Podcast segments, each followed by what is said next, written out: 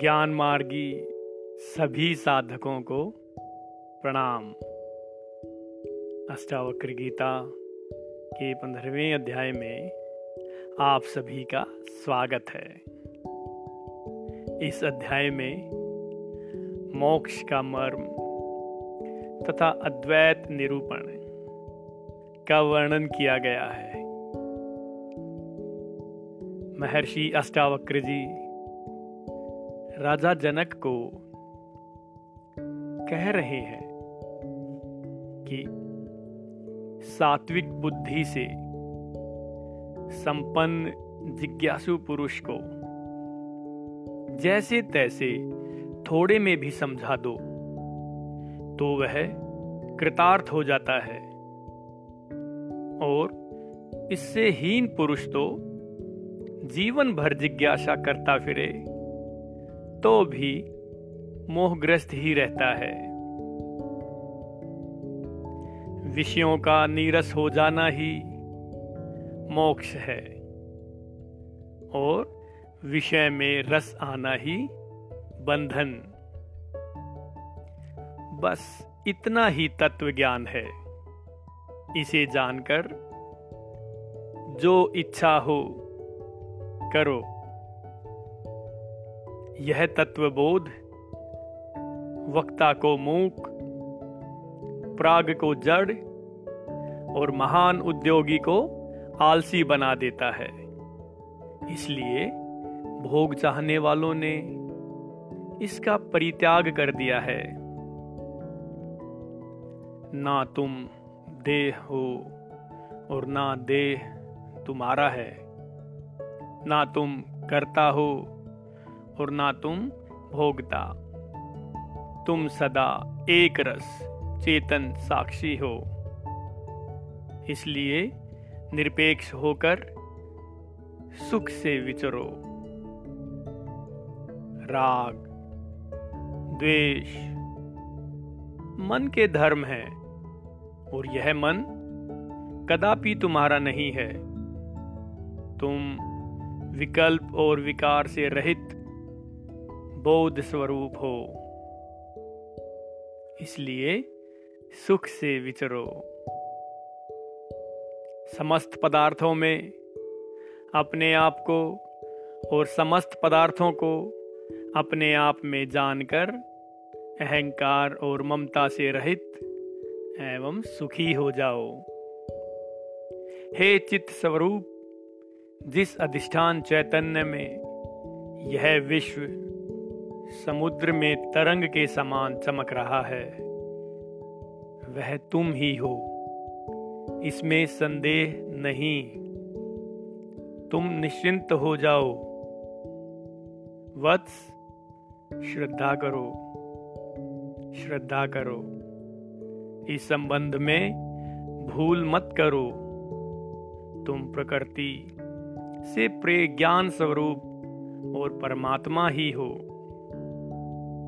गुणों से लपेटा हुआ यह शरीर ही रहता है। यही आता जाता है। आत्मा ना कहीं आता है, ना जाता है। फिर तुम इसके लिए क्यों शोक करते हो? चाहे यह शरीर कल्प पर्यंत रहे और चाहे आज ही मर मिट जाए, इससे तुम्हारी हानि अथवा लाभ ही क्या है?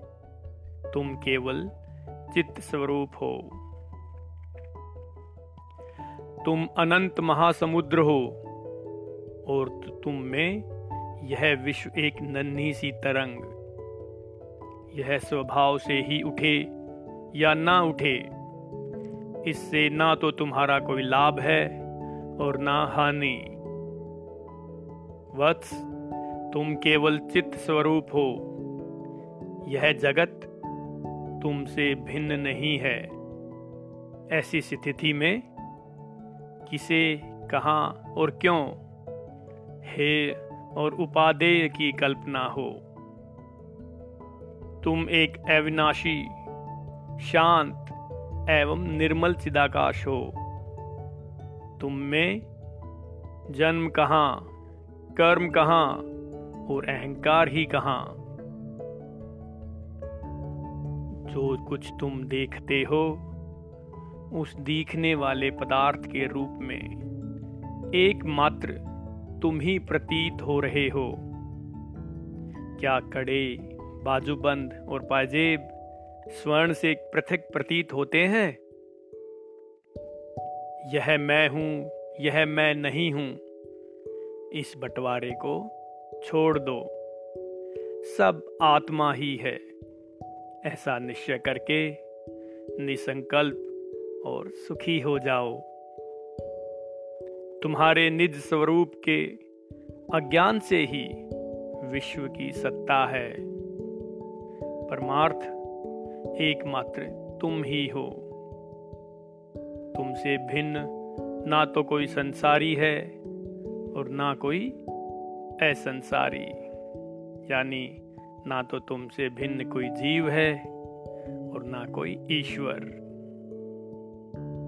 यह विश्व भ्रांति मात्र है, वस्तुतः कुछ नहीं है। जिसका ऐसा निश्चय हो गया है, उसकी वासनाएँ नष्ट हो जाती हैं। वह स्फूर्ति मात्र रहता है। वह ना कुछ के समान निर्वाण का अनुभव करता है। इस संसार समुद्र में एक ही था, है और रहेगा। ना तुम्हारा बंधन है और ना तो मोक्ष। तुम कृत कृत्य हो, इसलिए सुख से विचरो। हे चित्त स्वरूप संकल्प और विकल्प के द्वारा अपना चित्त शुद्ध मत करो। उपशम शांत हो जाओ। और अपने आनंद स्वरूप आत्मा में सुख से रहो। तुम कहीं भी किसी का भी ध्यान मत करो। कहीं कुछ भी हृदय में धारण मत करो। तुम नित्य मुक्त आत्मा हो। विचार करके भी क्या कर लोगे? इति श्री